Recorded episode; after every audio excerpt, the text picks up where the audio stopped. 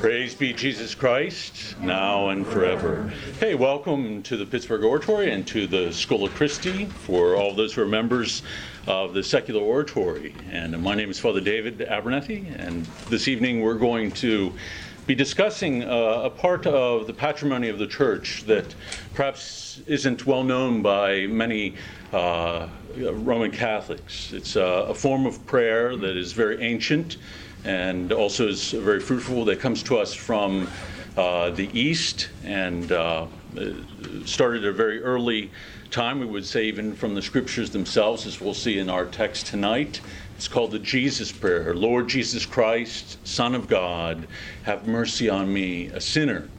And if I were to preface this with anything, I would say that the, the prayer is not a mantra simply to ease us into a kind of peaceful state. It's seen within the context of our relationship with God, but also the conversion of heart that we are called to undergo. So it's part of an ascetical tradition, part of the exercise of our faith and our desire for conversion, repentance, holiness of life. And so this prayer is meant to help foster within us a kind of watchfulness of heart, inner stillness, also to help us to do spiritual battle against the, the demons that would afflict us, the sinful thoughts that would come to mind, becomes a means through which we would gently set these thoughts aside and redirect the mind and the heart to God.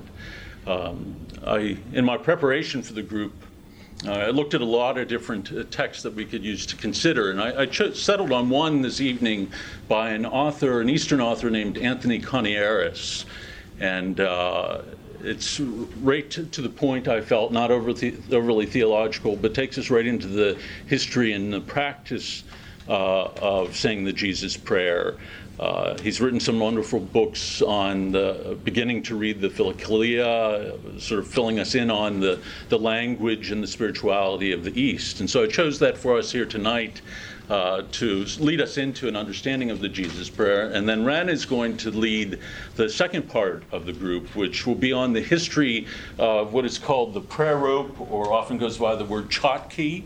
Uh, it's a series of knots through uh, which, with which one would use to say the Jesus Prayer. And sort of unlike uh, our rosary, uh, which is used to keep track of the number of prayers that we're saying, each of the decades of the mystery, uh, of the, uh, the, particular mystery of the rosary that we're saying. The chotki is really used to add a bodily element to the prayer, to help us focus on the prayer itself. So it's not the number of prayers that we're saying, but uh, just it's used as a means to keep us focused on the prayer itself, to help us maintain our attention uh, as we're engaged in it. So the full self, in some way, can be involved in the prayer, that it's not just being said in the mind, but also with the lips and then also with the use of the prayer rope itself.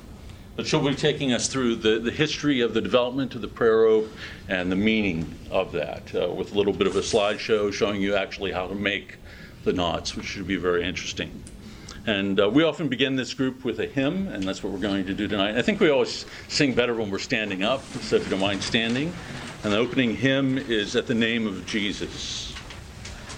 I would be remiss if I did not mention something that I've mentioned in so many groups here at the oratory that the first person to expose me to the Jesus Prayer and to the Eastern tradition is my cousin Leo Weicker, who happens to be with us here this evening. Leo over here in the blue shirt. Uh, Leo's uh, Russian Orthodox, but uh, sent me once out of the blue the uh, writings of St. John Climacus, the, the ladder of divine ascent, who speaks very directly about the value of the Jesus prayer, as well as sending me my first chotki. So I'm eternally grateful uh, to Leo. Uh, tonight, uh, it's great to be able to offer, or to be able to speak about something that has had such an enormous impact upon my spiritual life. Uh, as I said, it wasn't something that I heard about until 30 years ago. Uh, and beginning to read the Eastern Fathers and this particular kind of form, uh, which we might know as arrow prayers or short prayers. Uh, often they are used simply to pierce the heavens in a few moments' time. So, John Cassian's version of this, or what he would bring back to the West after visiting the uh, desert monks in the East was, O God, come to my assistance. O Lord, make haste to help me. or uh, simply the name of Jesus would often be used. It's a, it's a short prayer uh, to quickly turn the mind and the heart to God, especially in those times of temptation where thoughts would, might be besieging us. Uh, but tonight we're going to be talking about the Jesus prayer itself. Lord Jesus Christ, Son of God, have mercy on me, a sinner. And what I want to do tonight is just to give you, uh, through Coniaris's writing, a sense of its beginning and its meaning and why it's considered to be so powerful. Why would this prayer, among all the prayers that we have as Christian men and women, be held up in such high esteem? What is so important and so valuable about it? And why would we want to introduce something that is so prevalent in the East uh, into the West? And part of the reason for that is that it's part of our patrimony that this is part of our heritage as Christians and a very early part of that tradition as well. We find it again and again in the writings of the Desert Fathers and even St. Philip himself, who was well versed in Cassian and in Climacus. Uh, would pray the Jesus Prayer or something similar to it. He would uh, often even bring the, the, the, Virgin Mary into the prayer itself. Virgin and Mother, Mother of God, pray to Jesus for me, a sinner. And uh, so it's, it's found in our tradition, but so rarely talked about, uh, I think, uh, here in the West. And so uh, what I want to do tonight is just to give a little introduction to that. I'm going to read through this a little more quickly, partly because he's a very good reader, easy to listen to, and, and so straightforward and accessible. And I'm going to take a couple paragraphs at a time, which is different from what we normally do, one paragraph at a time, uh, in the hopes of getting through my portion in a reasonable amount of time so that Ren can get up here and give her presentation as well. We're going to take the first three paragraphs first, where Coniaris takes us back to uh, the beginnings of what he says is the prayer within the scriptures itself, an event that everybody here is very uh, familiar with. He writes As Jesus drew near to Jericho, a blind man was sitting by the roadside begging. To catch the true meaning of these words, one must remember that the roadside by which the blind man was sitting was the gutter of some street in Jericho. He was blind and he was a beggar sitting in the gutter. To the people of Jericho, he was the lowest of the low, and hearing a multitude going by, he inquired what this meant. They told him Jesus of Nazareth is passing by. And he cried, Jesus, son of David, have mercy on me. And those who were in front rebuked him, telling him to be silent. He knew of Jesus, he believed in him, and cried out to him with faith. But those around him rebuked him. Quiet, the master is busy. He's teaching a crowd of people. Do you think he would pay attention to you, a dirty blind beggar wallowing in the gutter. So, if you remember, at that time, there was often a discussion of, of whether or not a person's malady, uh, whether it was some sort of physical sickness or something like blindness, was rooted in their sin or the sin of their parents. And so sometimes uh, someone suffering from leprosy or blindness would be, be considered a sinner, a lawbreaker, that they had brought this affliction upon themselves for some reason. And so when the crowd is walking by, which would have been a normal thing in Jesus' day, it was uh, a common thing for a rabbi to walk along the road with his disciples and be giving some teaching while he would be doing so. Typically, a question of some interest would be put to the rabbi, and he would be engaging the crowd as they traveled. So, wanting to hear Jesus, they become annoyed at this beggar who's shouting out louder and louder as they rebuke him to be quiet Jesus, son of David, have mercy on me. So he had heard the stories, he understood that Jesus had healed many people with afflictions, and so he begins to cry out for that same mercy for himself. How dare you trouble the master, you, a nobody, you, the lowest of the low, you, the scum of the earth? But he cried out, cried out all the more, Son of David, have mercy on me. He didn't give up. No obstacles, no discouragement could stop him. He had heard what Jesus could do and had done, and nothing was going to stop him from making contact with Jesus. He cried out even louder than before, Son of David, have mercy on me. So, in many ways, he becomes for us an image like the uh, old woman who approaches the unjust judge, repeatedly pressuring him to give her justice. And uh, so she becomes an image similarly of this persistence and prayer for us. And, uh, and we see the, the power of it. And the next paragraph, Connie tells us, and Jesus stopped. And this is the, the significant thing in his, his eyes. Above all the noise of the multitude, Jesus heard the lonely prayer of the blind beggar, and he stopped. The Almighty Lord and Master of the universe is stopped by the prayer of a poor, blind, forgotten beggar sitting in the gutter, a nobody. He commands the beggar to be brought to him. Why do you want me? What do you want me to do for you? He asked. Lord, let me receive my sight. And Jesus said to him, Receive your sight, your faith has made you well. And immediately he received his sight and followed him, glorifying God. And all the people, when they saw it, gave praise to God. This is the prayer that stopped Jesus. Jesus, son of David, have mercy on me. Certainly, if this prayer stopped Jesus then, then it can stop him today. And so, if with confidence this blind beggar could cry out to Jesus, and amidst the noise of the world, and of those seeking to quiet him, Jesus could respond to that. He could see and, and feel the, the, the need, the confidence, the faith of this beggar. So he will do for us if we call out uh, with the same sense of our need, of our poverty, and our need for his healing. Uh, it's also reminiscent, I think, of the woman with the flow of blood who uh, had been made worse by all the doctors that she went to see, who comes up and simply grabs hold of his garment, the hem of his garment, and is healed. That there's a supreme sensitivity that the Lord has to those who have faith in him. Confidence, even to do something like the woman of reaching out just to touch the hem of his garment, perhaps I could be healed. And similarly with the blind beggar, if I simply cry out with persistence, he will hear me. And this is enough to draw our Lord's attention to him.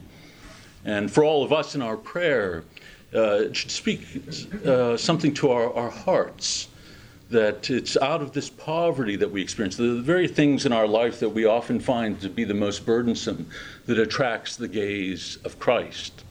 The things that we would have out of our lives, the things that we would do everything to, to free ourselves from, and the things that take us from doctor to doctor and uh, lead us to try one thing after another to bring us peace of mind and heart are to be found in the great physician of souls. They're to be found in Christ. Uh, again, not something magical, but rooted in faith and faith in who, who Christ is uh, as the Son of God. And this is where Coniaris brings us to the blind man's prayer today, what this could mean for us. The blind man's prayer, altered but slightly, is known today as the Jesus Prayer Lord Jesus Christ, Son of God, have mercy on me, the sinner.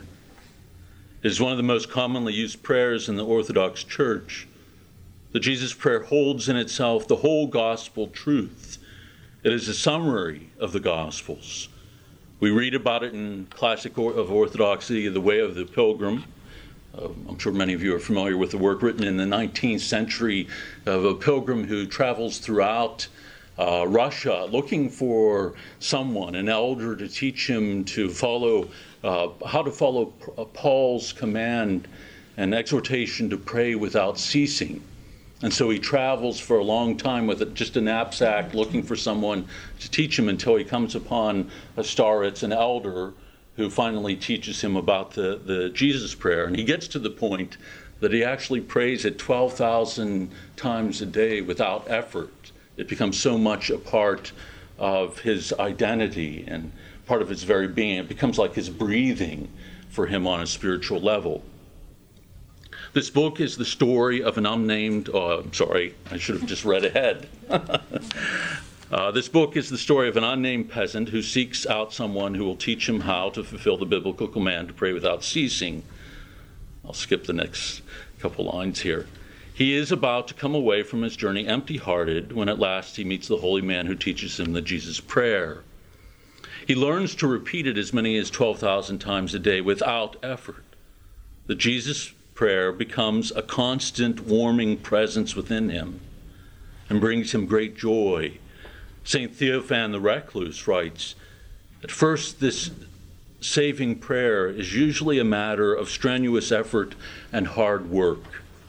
But if one concentrates on it with zeal, it will begin to flow of its own accord, like a brook that murmurs in the heart. This is a great blessing and is worth working hard to obtain. So there's a couple of interesting things in this paragraph. Uh, Coniaris tells us that it holds in itself the whole gospel truth. Lord Jesus Christ uh, contains uh, within it most importantly the name of our Lord, but it becomes an expression of the creed for us. We are acknowledging Jesus as our Lord and Savior. The name Jesus means God saves. And so we are not, not only acknowledging him as, as our Savior, but as our Lord. And so it becomes an expression of our commitment to him. To say this prayer and to say it truly from our hearts with faith is, in a sense, to die to self. It is to acknowledge that Christ is the Lord of our life. So every time that it's repeated from the heart, it becomes an expression of our belief in the Lord, but also uh, an expression of our desire to die to self and sin and live for the Lord alone. And so we get back to the point that this is not just a mantra.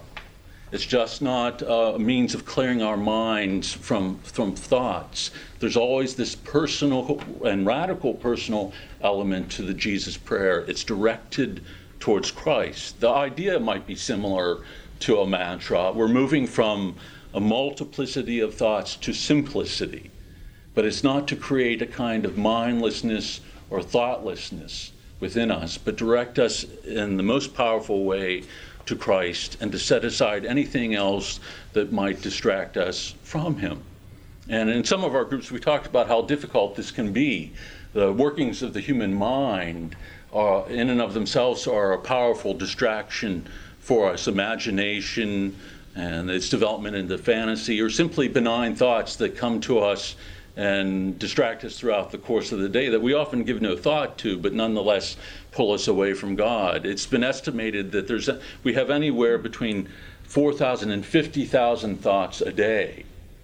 And so, if we give ourselves over, as our culture often teaches us to, to every distraction that comes upon us, uh, whether it be music in the car or uh, getting on social media constantly, our, our uh, email uh, messages, you know, all these things are uh, things that begin to fill the mind, the imagination with thoughts and images. And in the East, what we find stressed more often than uh, the use of discursive reason and, and, imagination that we will so often use in the West. Uh, say, for example, that we will meditate upon some image of the gospel, some story, what's going on in the pas- pa- uh, passage and almost place ourselves in the passage itself so that we might imagine ourselves having this direct encounter with Christ. Within the East, we find uh, stress on what was called apophatic prayer, which was not the use of discursive meditation, but rather of clearing the mind and the heart in order that one might listen on the deepest levels, that our intellect our imagination, no matter how powerful an image, an idea that it might conjure up for us of who Christ is or the meaning of the gospel, cannot compare to what God can directly reveal to the heart through faith. That in the silence of the prayer, that the, the Jesus prayer helps to foster the stillness within, we allow God to speak a word that is equal to himself. We allow ourselves simply to walk in the darkness of faith. So to pray the Jesus prayer and to allow it to affect its work in ourselves can be a difficult thing because we are so often used to the other kind of meditation to set aside things that perhaps have even served us well in the faith life, that have helped us meditate upon the, the mysteries of the faith and the mysteries of Christ's life, to set those side, things aside and allow ourselves simply to walk in the darkness of faith and to listen to, to God at the depths of our being can be a very challenging thing. We like boundaries, we like to hold on to things that are familiar to us, that we can understand. And to let go of those things in uh, a very conscious way like this, and to simply allow that prayer to draw us into a deep stillness wherein we can listen to God can be something that we even resist doing. Uh, we've often talked about how John of the Cross speaks of this in the West. He, he speaks of our letting go of these previous forms of prayer as a kind of ligature, a kind of break that's often very difficult for us to let go of various forms of prayer that perhaps have served us well early on in the spiritual life to walk rather in this darkness of faith. And so often we will want to return to what is familiar when God is perhaps calling us into a greater and deeper intimacy with Him, to encounter Him, to see Him again as He is in Himself. And uh, and so often I think there can be, even when we want to take up this uh, practice of prayer, a kind of resistance to it. Oh, it seems mechanical to me, or I'm not gaining very much in the way of consolation from it. Uh, it can be a thought that we, we have, or, or we'll simply uh, revert back to sort of the agitated state that we often have of our own thoughts. Again, we can become so accustomed to that that silence can be, be an uncomfortable state for most of us that to enter into it so deeply as, say, the, the Desert Fathers did, and not seek to distract ourselves, even with good things, uh, can be a, a great challenge to us emotionally and intellectually. Uh, any thoughts, though, about these uh, first three paragraphs and where Coniaris roots the beginning of the Jesus prayer? This wasn't something new within the Christian tradition. The, the name of God uh, was always revered and revered among the Jews, so much so that uh, there was an avoidance of indiscriminately saying the name of God, that it would have, seen, have been seen as a supreme act of, of, of irreverence of doing so. And even writing it, you know, letters would be left out so as not to, to say or to speak or even to write the name of God in vain. And here, in the fullness of the revelation of Christ, we are given a name.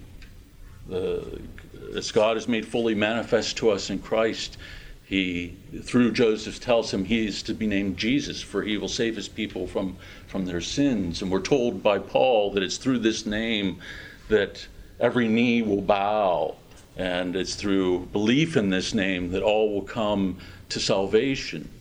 So we are given, in a very specific and direct way, the name of God as a means of drawing us into uh, a deeper intimacy with Him. Think, for example, of our own name as human beings. Uh, David, Ren, Emily, Jim, they all carry uh, with them a certain, certain part of our identity that you conjure up in your mind, a certain image of when you hear the name David of some hairy guy uh, blessed in a, or dressed in a black cassock. Uh, but our names certainly don't capture the fullness of who we are and our identity. But with the, the name of God, there is a kind of sacramental nature to the name of our Lord. That there's a power in the name of Jesus itself and this is why it becomes so revered and so used within the spiritual tradition, especially in the struggle with demons and the struggle with temptations. To simply call upon the name of Jesus is to put them to, to flight.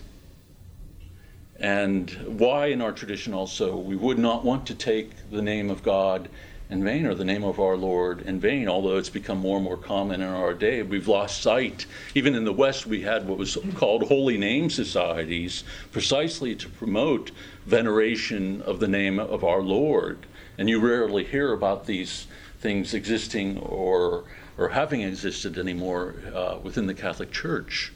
And so I think returning to the sources of our spiritual tradition, and especially returning to the practice of the Jesus prayer, uh, again illumines us uh, to the uh, importance of the name that has been revealed to us. Uh, and what this reveals to us about the, the very nature of God, how it draws us into that intimacy with God, but also helps us to live out our Christian life more fully. It helps us to engage in the battle directly. It becomes, in a sense, our greatest weapon in the spiritual battle. It helps us to fight the good fight of faith. Okay, yes. So this might sound a little picky, but it's something that really jams me up. So I'm reading The Way of the Pilgrim again. Mm-hmm. I probably read it for the first time eight years ago, and in the fir- in the Way of the Pilgrim, the first book, the Jesus prayer is, "Lord Jesus Christ, have mercy on me, a sinner." Right, and then in the Pilgrim continues his way, it adapts to the Lord Jesus Christ, Son of God, have mercy on me, a sinner. So like five years till I met you, I was saying, "Lord Jesus Christ, have mercy on me, a sinner," which to me just flows better. But understanding, you know, and it sounds picky, but it is important because you know the whole when you add the Son of God, it it I can understand how saying that portion identifies Jesus as the Son of God, which is something very particular that we believe in. You know, it kind of brings out that fullness that you're talking about. But you know, is there a right or wrong? I guess there's not, it's not like it's sinful to say, Lord Jesus Christ, have mercy on me, a sinner, but you know, is one more, I don't know, right than the other? Or, or no, why did it I think alter? When we look at the tradition, not to, I'm sorry to interrupt. Sorry, but, or why did, or historically why? Yeah, I think there's been great flexibility. You know, we see it in the, the writings, even though there's a consistency there in the practice of the Jesus prayer from very early on, that there was flexibility in the exact phrasing of it. Lord Jesus Christ, Son of God, have mercy on me, the sinner, yeah. sort of acknowledging that we're looking at ourselves and acknowledging, you know, we aren't looking at anyone else but only acknowledging our own deep poverty. And when we see our sins with all clarity, what we can only say uh, is true is, you know, have mercy on me, the sinner. We see ourselves as the greatest of sinner. You know, our tendency is to direct our attention out towards others. But often that prayer would be shortened to, Lord Jesus Christ, have mercy on me. Or uh, sometimes even when the, the prayer, uh, when the uh, heart is stilled, the prayer would be shortened even more, or even, or even to the name of Jesus himself. That I wouldn't say there's a right or wrong way of saying it. Uh, I would say that the, the fullness of what we see develop in the tradition, in their meditation and in praying of it, is that the, the fuller prayer captures, again, and encapsulates the fullness of the gospel and of our faith. It becomes sort of creedal for us when we say the, the full thing. And the adding of the sinner certainly uh, becomes an important element of it as well because it's an acknowledging the, the nature of our relationship with the Lord and our dependence upon Him and His grace and His mercy. That we're calling out specifically for the, the mercy and compassion that we, we, we desire from Him. And we're acknowledging the truth of our own poverty. And so there is some value that even though the cadence of it, as you said, might not feel uh, as uh, free as saying the other form, that I think there is a value in saying the, the fuller the fuller prayer. And they did find ways of doing that. That they would some of them would say it with their own breathe with the, the flow of their own breathing, so that they would allow the phrase to follow the inhale and the exhale exhale, Lord Jesus Christ, Son of God, have mercy on me, a sinner. Or they would simply tarry or long or, or linger long with each word of the prayer. Uh, so as not even to focus so much on the manner in which they're re- re- reciting it, but on the meaning of the words, so that they would slow down uh, the practice or the, the saying of it to, to meditate precisely upon the specific words and their meaning. And sometimes, when I've even read that when a person is afflicted, when temptations are coming on, uh, again, you know, on them like an army, that they would speed up the prayer at that point, precisely because they're being afflicted by so many different thoughts. that the, the struggle to move the mind and the heart to God would necessitate increasing uh, how rapidly they would say the prayer until things began to slow slow down or still for them. But I wouldn't I wouldn't want us to be dogmatic in saying there's only one way of saying this. I think there's been a development within the tradition, and we find in various writers, you know, greater flexibility. I think it's actually in Climacus that we find the, the most developed form of that. Lord Jesus Christ, Son of God, have mercy on me, a sinner. That this would be the first work that we find it directly re- referred to and sort of spelled out as to why it's so significant in that form.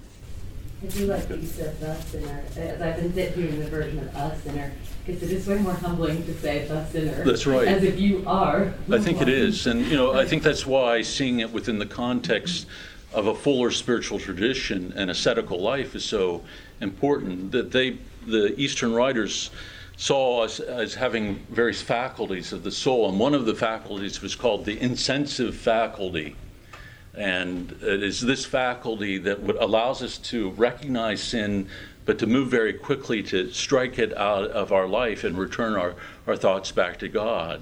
But in the Word, you, you can hear it. We become we develop a hatred for sin. We become incensed. The power of that faculty leads us to act in a very direct and definitive way. But if we direct it towards our neighbor, and begin to examine them, then we begin to look for every chink within the armor and we direct that very powerful aspect of our, you know, uh, self-reflection towards another. And, and in this way, we act, we act not in accord with the will of Christ, but rather in accord with the will of, of the demon, that we begin to judge our neighbor. And so saying the sinner helps to helps us to avoid that.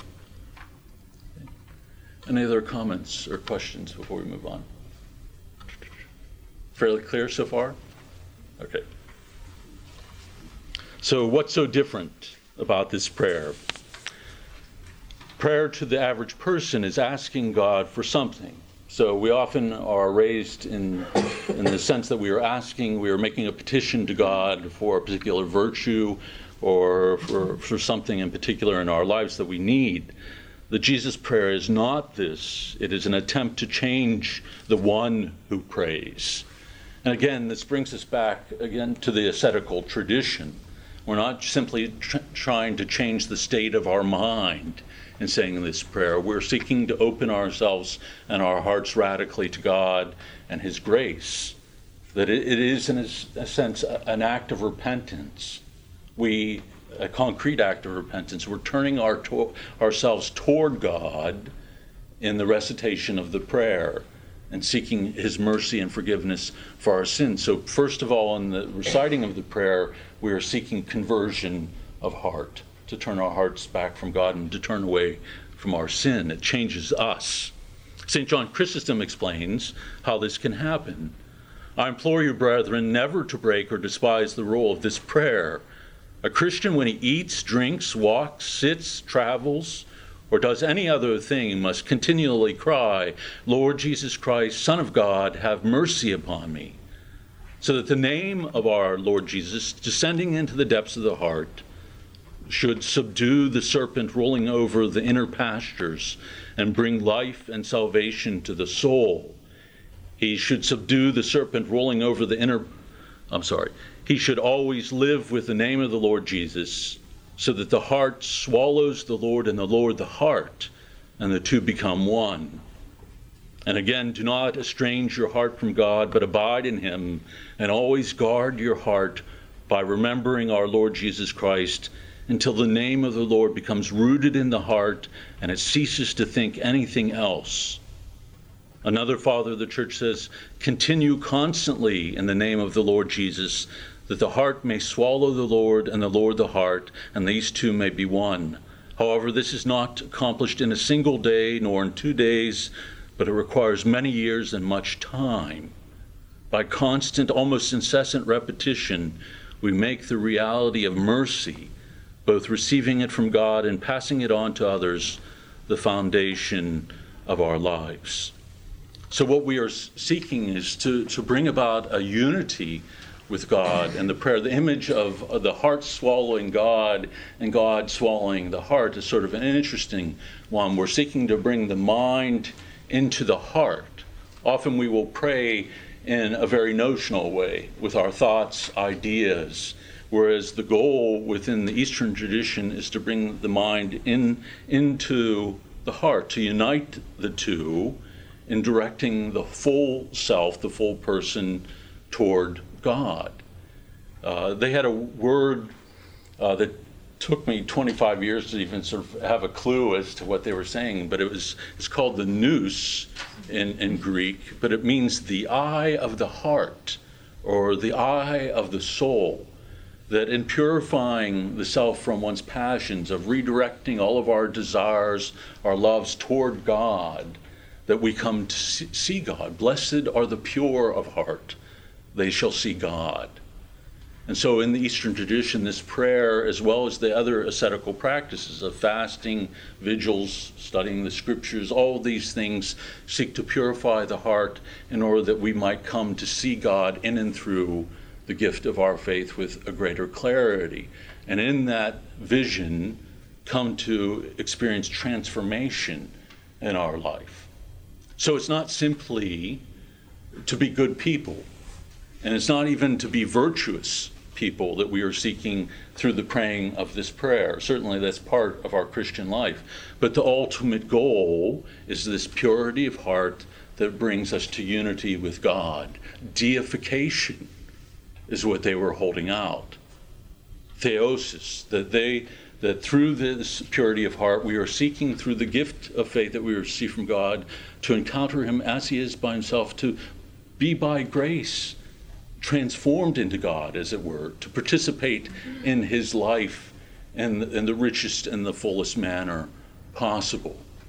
And I think there are very few of us as Christians that think on a daily base, basis of our life as having that as our ultimate goal. We busy ourselves and we direct all of our energy in the pursuit of so many other goals within this life that usually uh, living out our Christian life and seeking God is put very low on that list and put as an equal thing on that list at best with everything else that we do throughout the day. But within this spiritual tradition, it's telling us no, we are made for God. And like Augustine said, our hearts are restless until they rest in Thee. We're ultimately created to experience this radical intimacy with God that involves our transformation in a radical way to participate in His life.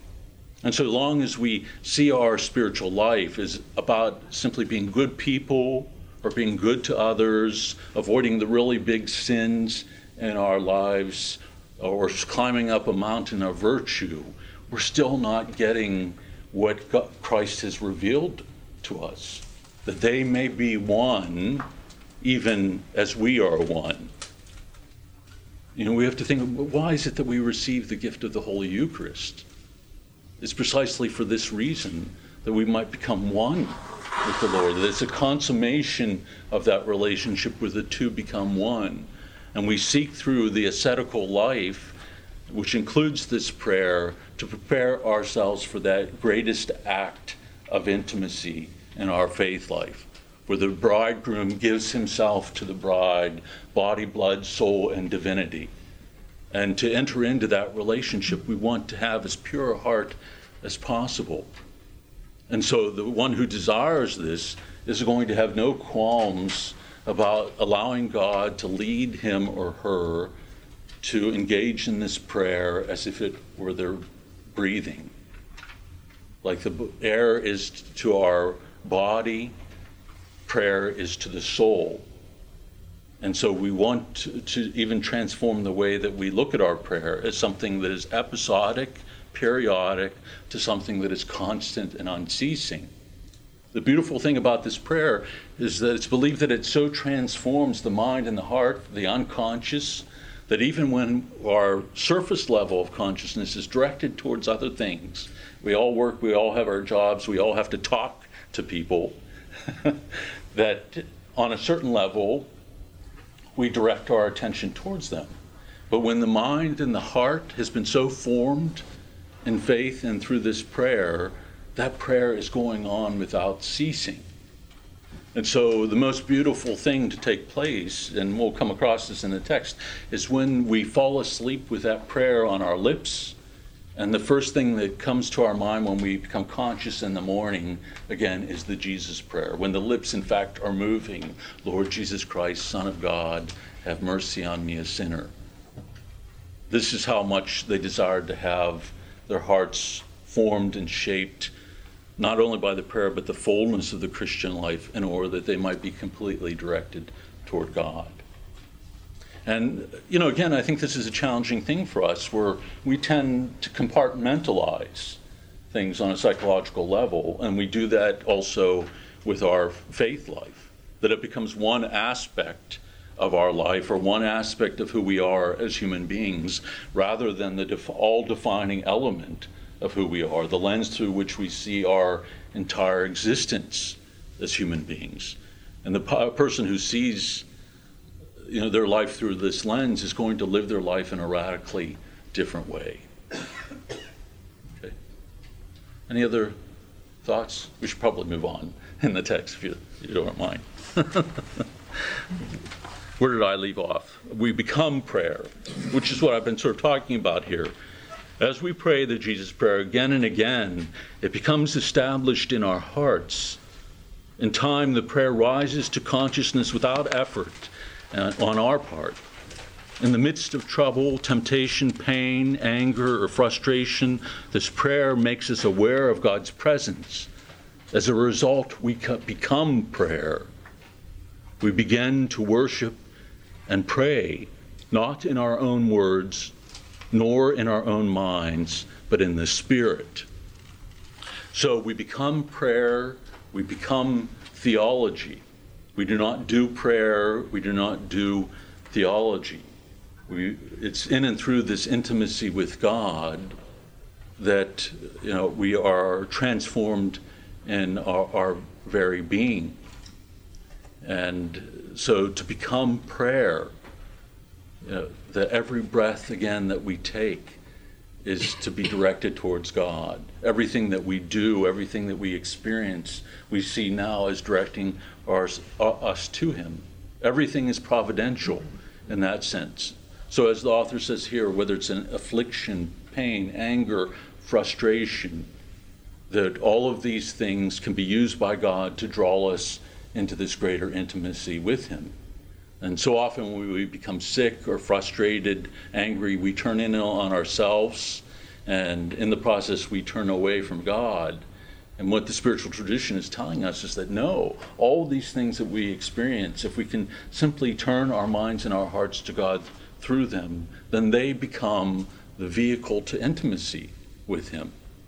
We're often so uh, exhausted through trying to manipulate and shape our own existence, our own life, and the realities around us to the point of even trying to manipulate, shape circumstances and other people rather than trusting in the grace of God to t- direct us and to sh- shape that life for us in some ways that we can't even imagine. It might be through failure, it might be through sickness, and through strife. If our faith teaches us anything, this is how our redemption took place. It took place through what the world saw as failure, through the cross.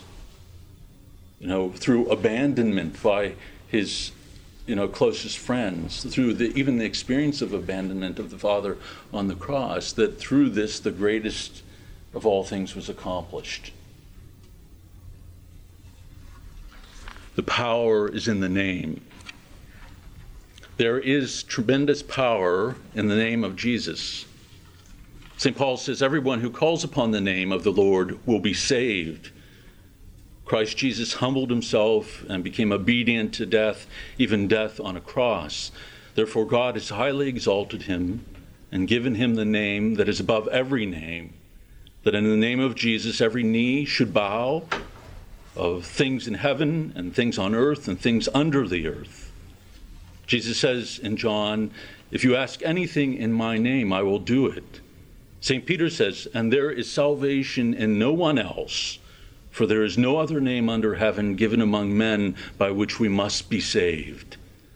An interesting quote from the Acts of the Apostle, given some recent discussions and confusion lately. You know, uh, I don't know enough of the circumstances uh, as of yet or how it might be interpreted, but the statement, where, where was that again? It was in uh, Abu, Abu, Dhabi, uh, where uh, the Pope makes reference to God willing all different religions, a diversity of religion.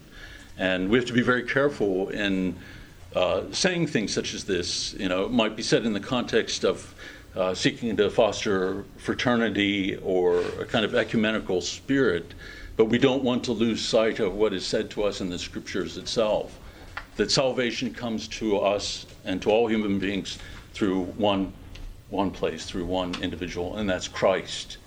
And uh, again, there's something about the spiritual tradition and the Jesus prayer that emphasizes that for us on the deepest level of who we are, that with a radical kind of confidence, we can say to ourselves and to the world, salvation comes to us through Christ. It becomes the very essence of our evangelization. If we don't believe this and have not experienced this within the depth of our hearts, how are we going to proclaim it with confidence to the world in such a way that they would believe it? The power of Jesus' prayer then lies in the name of Jesus alone and can fulfill the whole need of the one who prays when it is prayed with faith and with a life that is lived in obedience to Christ. For as our Lord said, Not everyone who says to me, Lord, Lord, shall enter the kingdom of heaven, but the one who does the will of my Father who is in heaven. So, obedience, humility, these are, are the key virtues the acknowledgement of our own poverty, of our sin, our need for the grace of God, obedience, ab adere, our willingness to hear, to listen, to be docile to what God says to us, that we are responding to His will, that we are not projecting our own will onto the, the realities that we encounter into this life or projecting our own vision of God onto Him, but rather embracing what He truly reveals to us. Let me move, jump ahead a little bit here. When Christians pray the Jesus Prayer, we are praying repeatedly, repeating continuously, and calling upon the almighty name of the Lord of the universe, Jesus Christ. But when we look at things like yoga and Zen, the person is practicing a kind of prayer, repeats continuously a word that is incomprehensible to him. And as Archimandrite Ephrem states, if one inquires about the meaning of this incomprehensible word, one will discover that it is the name of some idolatrous deity, that is, some demon. What accord has Christ with Belial, says St. Paul. So I only make reference to this rather than skipping over it in the sense that we often take for granted that there's nothing pro- problematic with the participation in such things or making use of such words. But we have to realize that in, in saying these words that we are opening our minds and our hearts to them in a direct way. That we are not opening our minds and our hearts to the spirit of god that, that groans within, within us prayer and perfects our prayer with, with a prayer that is beyond words but we may be opening ourselves to something demonic. And so keeping our focus upon the name of christ becomes essential for us in order to avoid delusion or what they would call prelest. That to indiscriminately engage in other spiritual practices, to see them as innocent or in a kind of ambiguous way tying them to Christianity as though we share something in common, is a fatally dangerous practice. And unfortunately, I think it's not said often enough in our day that you know that we have to avoid things that can lead us into danger. Uh, I'll leave you to read the next section, the early martyrs. It's about Ignatius of Antioch, uh, repeating the name of Jesus uh, while on his way to martyrdom, that it is the name of Christ that gave him the strength and the courage to do so. Uh, the power to resist evil. Uh, I just want to draw a little bit of attention to this because it is so important in the practice. The Jesus Prayer can give us the power to resist every evil thought and temptation with which Satan attacks us. For example, when Satan knocks on the door of the mind seeking entrance through some evil thought, send Jesus to the door and he will flee. Resist every temptation with the Jesus prayer. As soon as you feel that he that the stronghold of your soul is being assaulted by Satan, start praying the Jesus prayer constantly and with faith. Satan will flee. St. John Climacus says, with the name of Jesus, flog the foes because there is no stronger weapon in heaven or on earth. Now, in our day, uh, there's an enormous affliction that uh, Christians undergo through you know the the constant impact of the images, ideas, the thoughts, the constant noise that comes upon us throughout the course of the day. And in some of our groups, we've talked about how the imagination is so deeply formed by these things at a very early age that it's often difficult to rise out of them, that the demons have a firm grip upon the soul, that sins have taken deep root. That uh, about the average age now, that say a young man is exposed to internet pornography, is like 12 years old.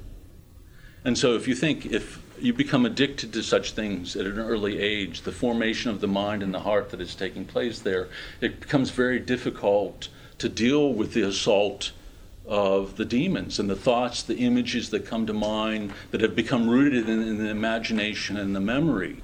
And the power of this prayer, along with the rest of the ascetical life, is that it can bring healing on the deepest levels of the unconscious, that it can heal imagination and memory not by our brute force and not by the strength of our own will, but purely by the grace of God. That God can go to those parts of ourselves that are so deeply wounded to, but that we cannot reach.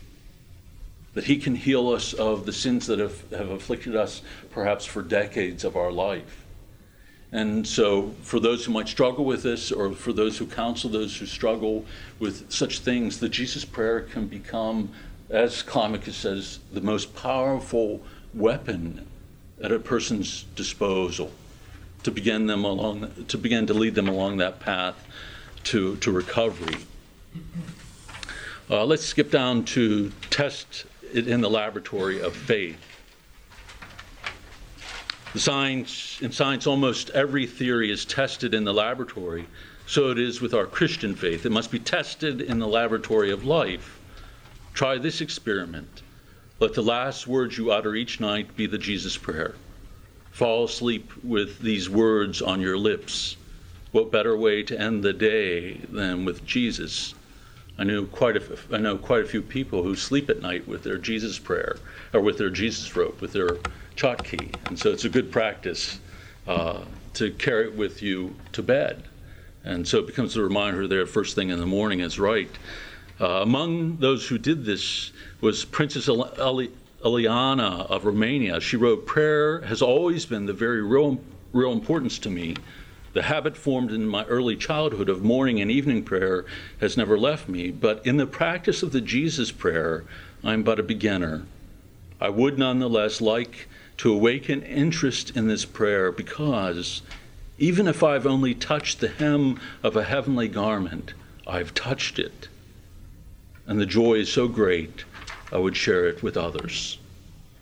So she, she, describes herself as a beginner, but we see in her words that she was far more than that. She had tasted something of the sweetness of this prayer and tasted it so deeply that her desire was to make it known even in the smallest way to others that they might uh, be able to take it up in their lives. Uh, the next section is praying while asleep, which we've already covered. Uh, placing ourselves in the presence of God. We're more familiar with this, I think, in the West too, the practice of the presence of God.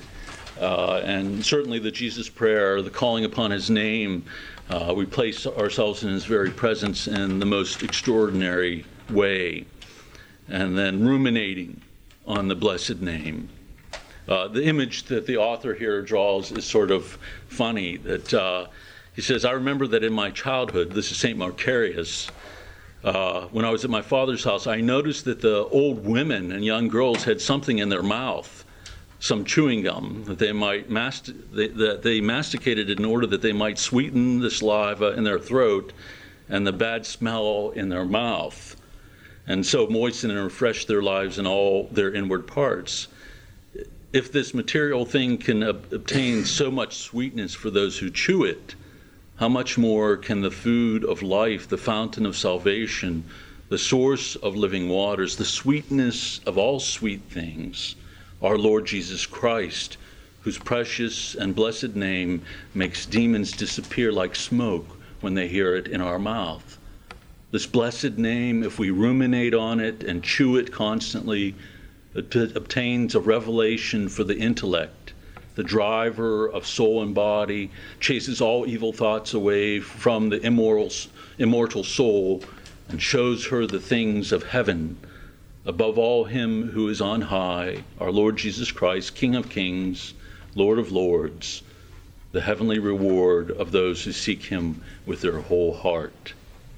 So, like chewing gum, let it become for you. But uh, it's interesting, some of the monks would say this prayer and begin saying it vocally out loud where they could hear it and even when it became silent for them you could see them moving their lips as they were saying it that it became such a habit for them that as they were walking away or they're engaging in work the, the prayer would still be uh, being recited even if in a silent way and uh, so you know these images i think are so important for us because they make concrete and tangible uh, how we can de- develop this not only as a discipline, but as a, a, special gift that is given to us from God, and something that has been so transformative in the, the lives of the saints. That to call on the name of Jesus is, is to enter into his very life. And above all, this is something that we should desire. But uh, before we move on to Ren's portion, any final thoughts or comments? Yes. Is Jesus prayer helpful for someone not Christian? Well, I think this is where we, you know, the, the authors stress the importance of faith and confidence in the one that we are calling out to. And even if that is at a minimum, you know, if the person is uh, calling out like the blind beggar on the side of the road, hoping against hope, I would say that that is sufficient. But uh, there has to be a kind of goodwill there and desire, I think, that a person has in their heart for healing. And so, even the, with the smallest amount of faith, I think it would bear great, great fruit for a person. And the beginning of it might be uh, even our sense of desperation, of having been brought to a place of poverty or brokenness in our life that we call out into that darkness seeking for help. And to do that with a faith, even if it seems to be weak, can be enough to open the door to the flood of God's grace. And certainly to call on the name of Jesus, I think, is something that in and of itself would bring the gift of faith to a person. And I think when we look at the story of so many saints who came to the faith, that's how it often began. You know, in these moments where they were found themselves in utter darkness, reaching out for help. Good question. Any other? Okay, we're going to move on. Thank you all. Yes. Okay. I'll take mine. Okay. Yours is empty, almost. Hello, everyone. I'm rather embarrassed to be talking at this group tonight. Been coming for five years. Not uh, used to. I'm used to hearing more qualified people speak, but hopefully this will be interesting for you. So, um, I'm I'm uh, I'm so grateful to get to speak about this. I'm so happy that we are speaking about it. Um, I once upon a time was a, uh, a blind beggar sitting in a gutter of my own making. And uh, Father David adopted me and raised me back up from spiritual infancy with the Jesus Prayer. And it has uh, changed my entire life. So I've also been very blessed with the gift of being able to make the prayer rope, um, which is itself a spirituality. Um, it's something that you want uh, a blessing from the tradition to do a blessing of a of a priest of a nun. Um, someone who says like yes the lord is calling you to do this. And it's typically considered that if you have the gift of being able to learn how that means the lord wants you to because it's very hard. And uh, you'll see that later. I've got a couple little videos for you uh, that I recorded myself. So I like to think that the, the Lord has said He would. And I'm indebted to uh, Abby Krekel, who many of you might know, who received one of my very first prayer ropes, took it to a nun whose uncle is a, a very uh, famous chotki maker in the Ukraine, and she blessed it and said it was good. So I was able to continue on after the, the blessing of, of one of the, the nuns so, uh, this section of the presentation is titled The History Making and Use of the Prayer Rope, but I'm going to start with the use, which uh, is more important than anything. Um, so, we'll just start there.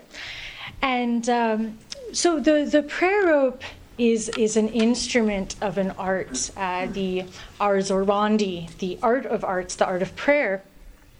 And as I say that word art, uh, the first thing that came to mind last week, I'm like, oh, like an artist, paintbrushes. And as I thought that, I scribbled down um, that, you know, Michelangelo entered into the Sistine Chapel, and there with his, his brush and the gift of God, he uh, brought forth this beautiful image of creation. And I thought, well, really, you know, for our part, though done in silence and, and done in secret, nothing less awesome is taking place, and in fact, something far more so. When we enter into the temple, the chapel of our own hearts, and there, um, remade by the name of Jesus, we become a new creation, our very selves. And in this moment, surely the famous image is recreated and our Heavenly Father reaches out and touches us, and we become ourselves this beautiful masterpiece of the Heavenly Father. And uh, that's all very pretty.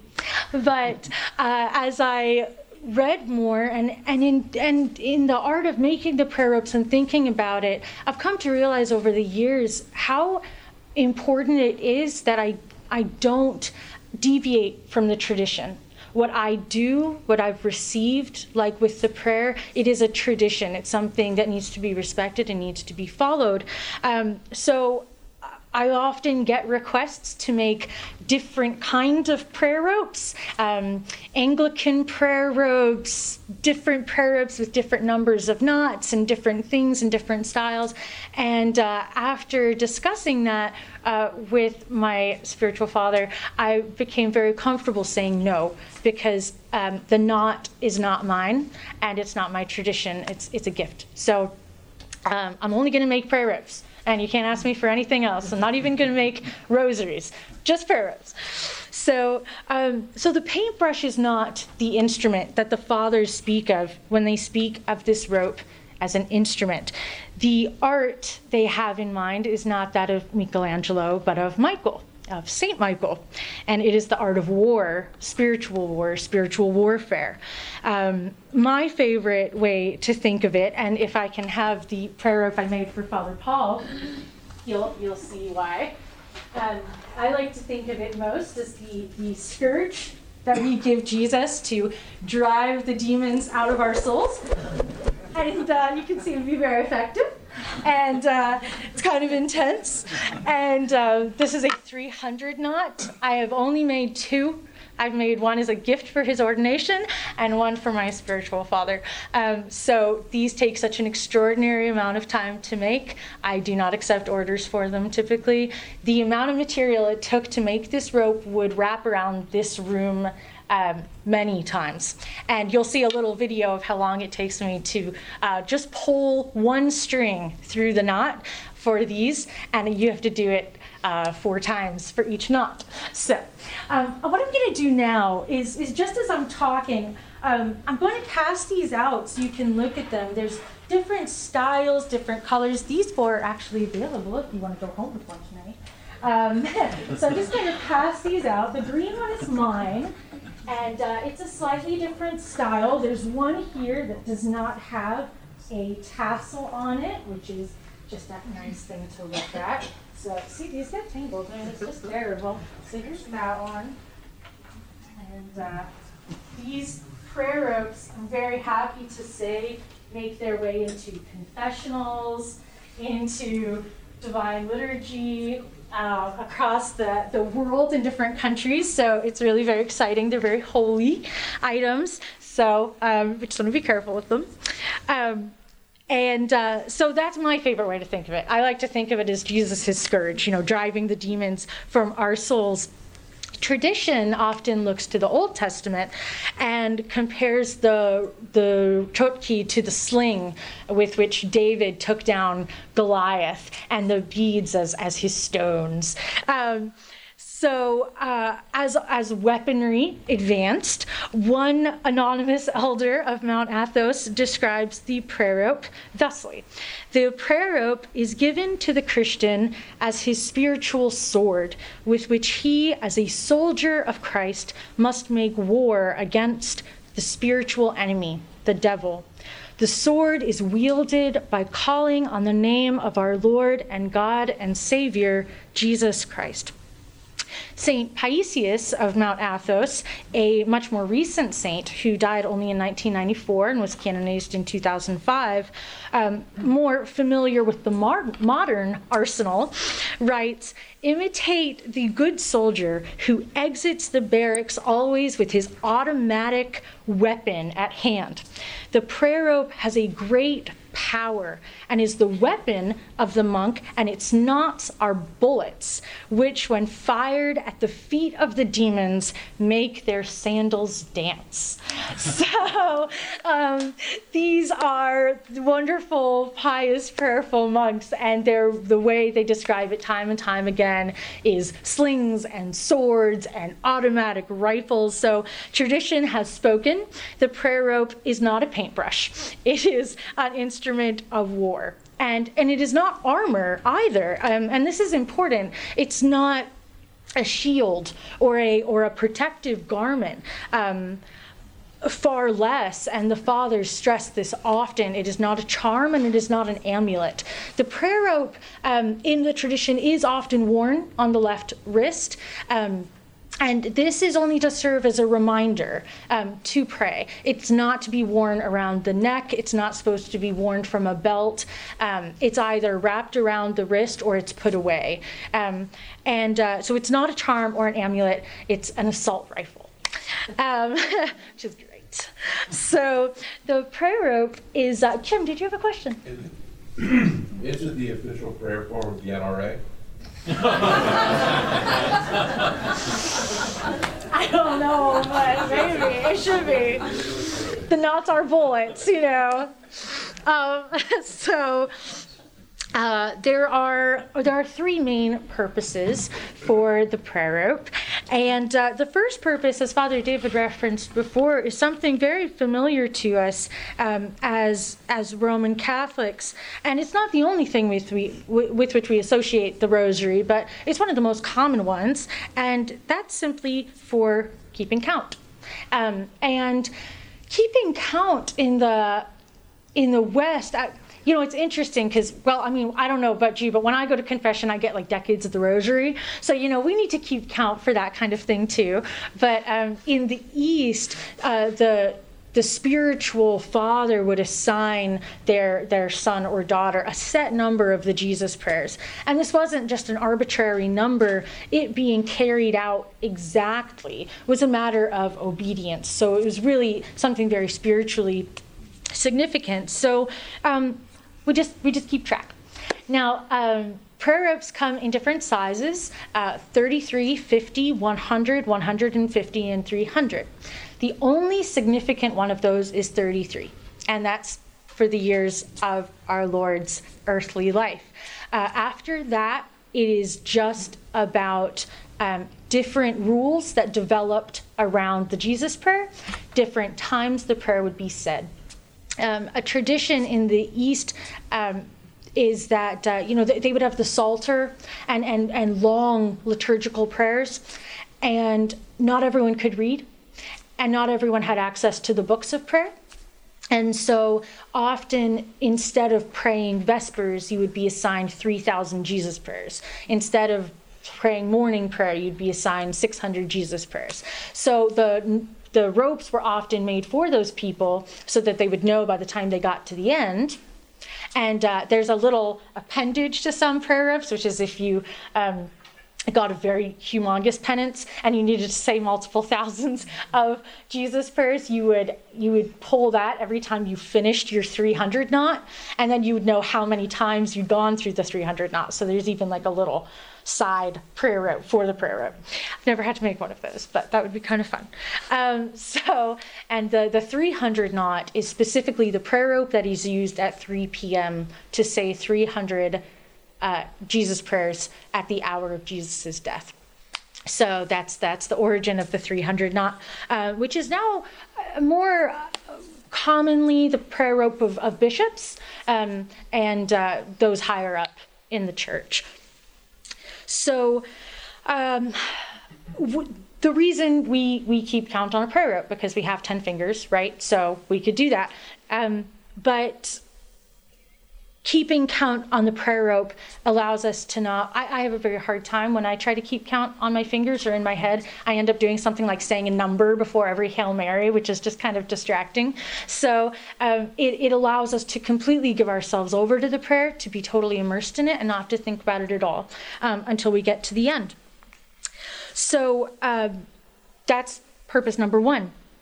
So the second purpose is um, more even more important um, it's a it's a reminder, and it's to recall us from distractions. So the tassel, uh, we have an, a uh, Ukrainian Catholic priest who's a very good friend of ours here at the oratory, and he orders his liturgical chotki from me. And I love making those because the tassel is about four times the size of the ones on the ones you're passing around. They're about this big. And so during Divine Liturgy, he wraps it around his wrist, and as he's moving, the tassel keeps hitting his arm. Mm-hmm. And so it keeps calling him back. It's like a silent bell that keeps telling him he's at Divine Liturgy, he's praying to enter back into prayer. And for us, it can do the exact same thing. So that's really wonderful. Um, it's the same thing with wearing it on your wrist. Um, and the divider beads is really very interesting. So I could just say, well, my spiritual father told me to pray 300 Jesus prayers, so I have a 300 knot rope, and I'll just do that. But mine, the green one, wherever it is, um, has a bead every 10 knots. Now, the reason for those beads, this is a great little quote, um, the reason for those is because we're so distracted so quickly that the moment we enter into prayer, we'll find ourselves just kind of saying it and my head's off somewhere completely else.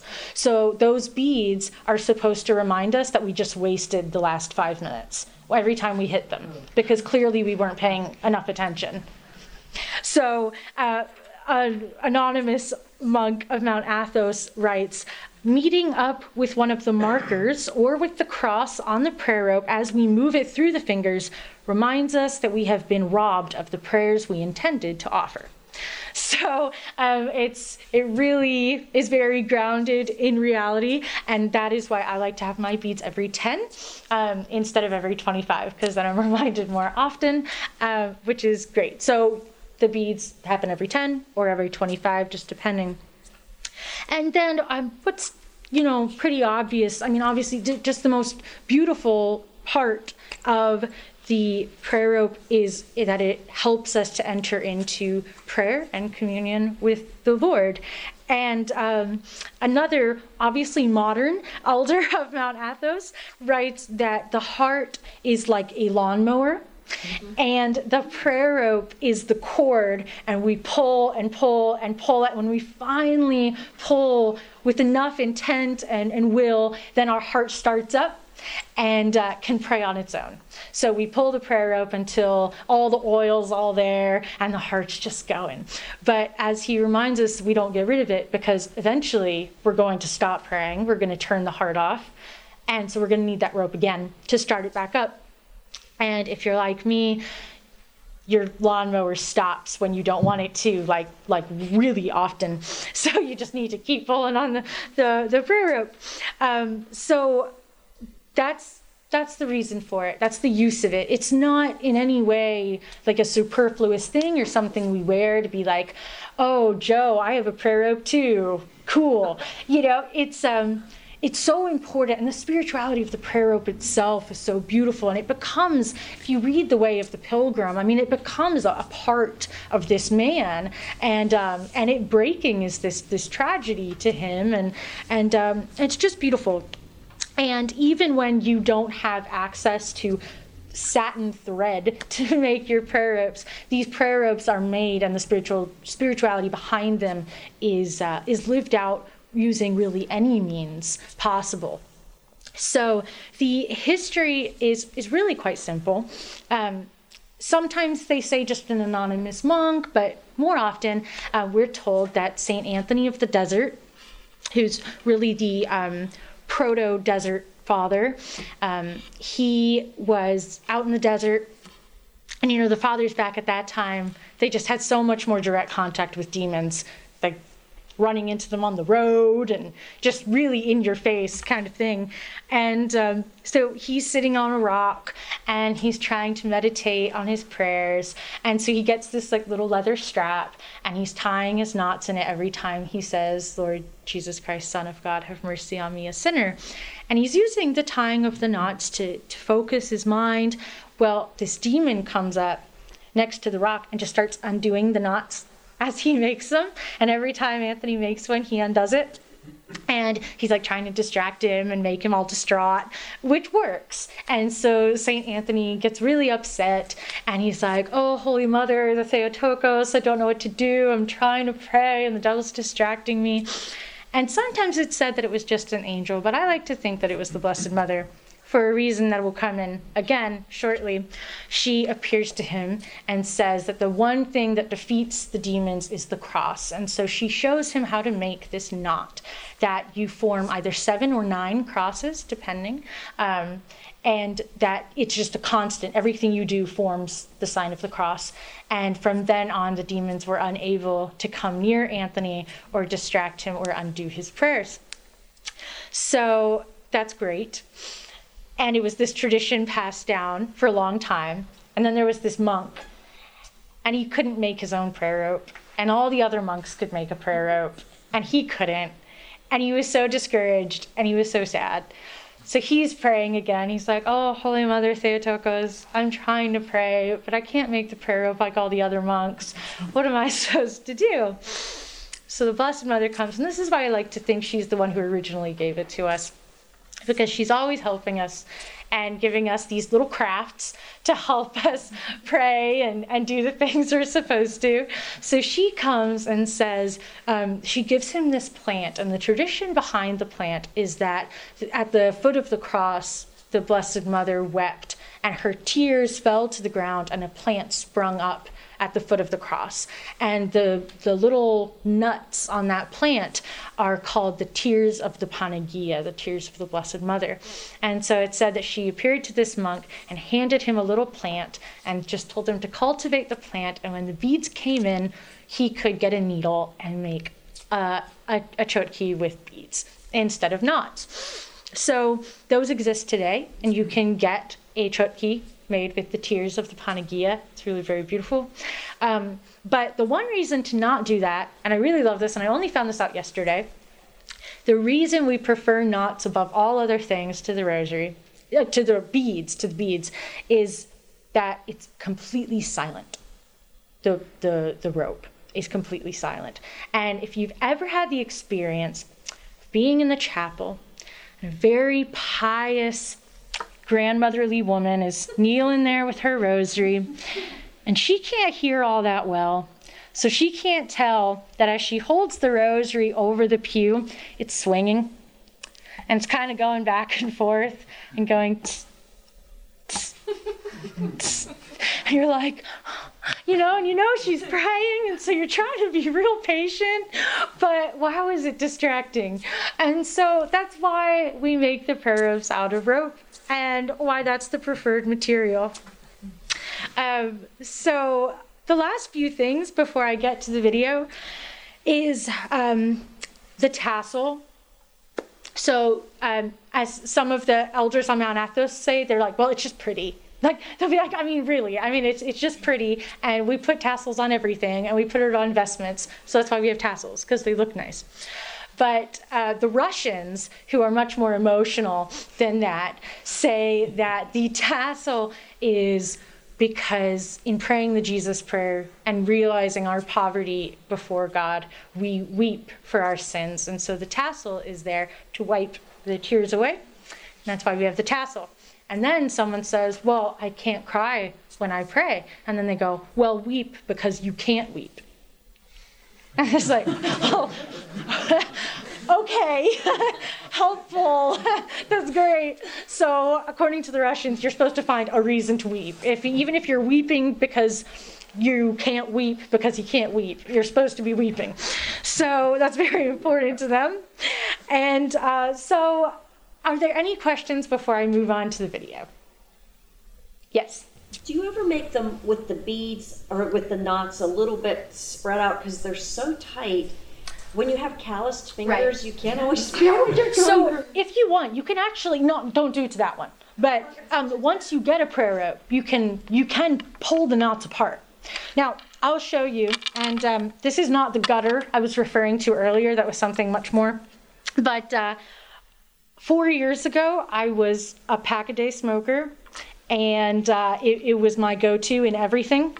And as I started praying the Jesus prayer, I like just really felt like okay, it was time to stop. It'd been like seven, eight years, so it was it was time, you know. So I, I quit cold turkey, and this prayer rope of mine began with the knots side by side, and as you can see, they're not side by side anymore, and uh, and that's because this is the one that I quit smoking with. So it's stretched and pulled, and I don't think the knots can come any further apart. So they'll get there if you pray hard enough. They will separate, unless you really try to make them not. But they really will.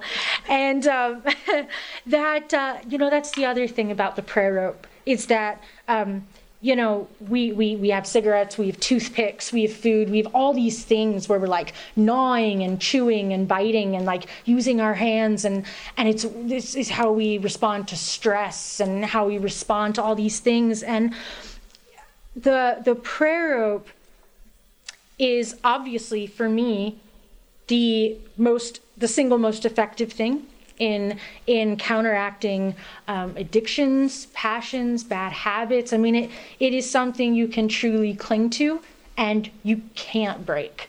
I mean it you would you'd have to do something to this to make it break. And um, and so for that reason alone i mean it's just wonderful. And um, yeah so they will come apart. Just got to pull hard enough. Um, all right, so I've got two little videos for you here today. And one is a video of what making a, a normal knot is like. And then the second one is just for my own amusement, really, which is do I just hit enter on the projector? I don't know, It- the thing is closed? Oh, the power thing, The thing is closed on the front? Oh, okay. Okay, I think I'm making it work. And the other one, and I won't make you watch the whole thing, is uh, just a video of me making a knot with a 300 knot and the amount of material it takes. But that video is actually kind of great because you sort of get a little glimpse of what it's like to make them, and uh, it's like this really beautiful, peaceful, silent thing. And in the video, you can hear little birds chirping in the background. It's really very nice. So, um, here we go there. Hi there. All right. So, this first one has some nice music from Mount Athos for it, so you can just kind of listen to that and, and watch it if you want. It's, very nice and, and soothing. The monks of Mount, uh, the Valaam Brotherhood, also beautiful choir. So.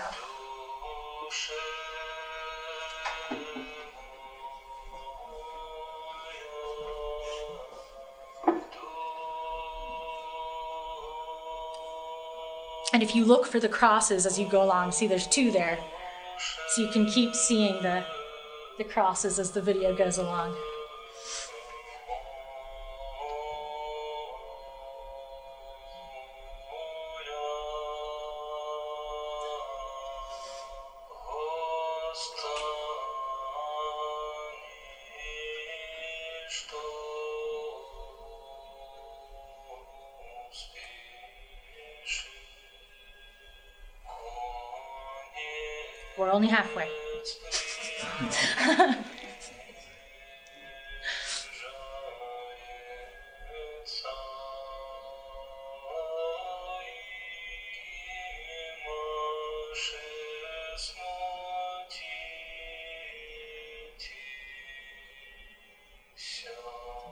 Now this part's a little hard to see, but what we're doing here is both both loops have to be pulled all the way from the beginning, all the way through the knot again, or else they won't pull. So you have to pull it all the way through. It's kind of, yeah. it's a little tricky.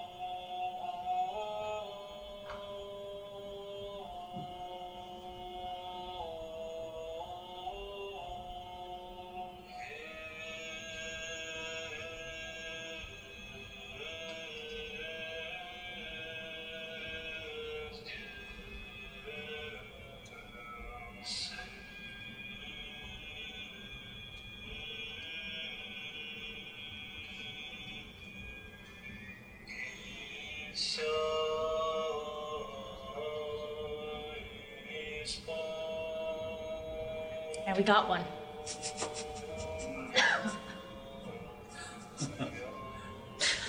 so, you know, we can understand the monk who cried about not being able to make anything. so, there's that one. And uh, I'll just wrap up with this.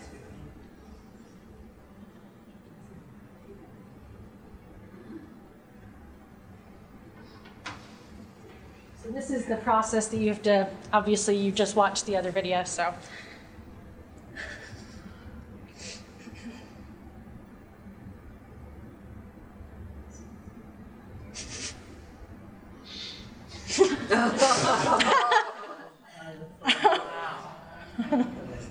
Ren, how much, how do you know how much you'll need? How- How the Um, yeah. You you just know how much you're gonna need depending on how many knots you're making, and you just cut it accordingly.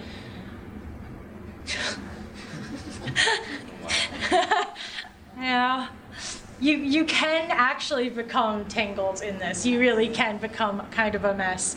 So um, it's uh, it's. it's Did you ever lose your place? No, no. Um, when I first started, I, I would, you know, it would be clearly wrong. And then the worst part is to undo a wrong knot. You have to do that all over again. Only you're taking it apart. So it's it's just a, it's just a mess. But um, that's why I don't make 300 knots.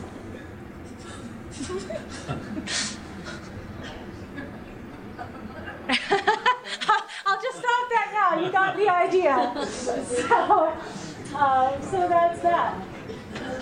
But uh, if there are no more questions for me, I guess I'll just ask if there are any more questions for Father David, um, and let him wrap us up. I have a question. Yes. How do you do? How do you know like how long do you do it, or how many Jesus prayers to say, or like how do you determine that? Right. So on a 100 knot, so this is actually a 50 knot that I'm working on right now. So on a 50 knot, I can say slowly about 10 Jesus prayers per knot. Um, on a 100 knot, I can get through about 25. On a 300 knot prayer, we could probably say about about 40 Jesus prayers per knot. So, the, which is which is why the uh, the making of itself is supposed to be a prayer. And I won't say that when I've been really crunched for an order, like a wedding gift, I haven't like listened to a podcast. But ideally, it's something you enter into prayerfully. Sorry, I meant when you're praying, not making it. Oh, just praying how many do you say? Sorry. Well, if it's not something that you're you're typically it would be something your your spiritual director, your spiritual father would guide you in. Um, but uh, again, it's not. Um, it's not. Its primary purpose is not to be an instrument of keeping count.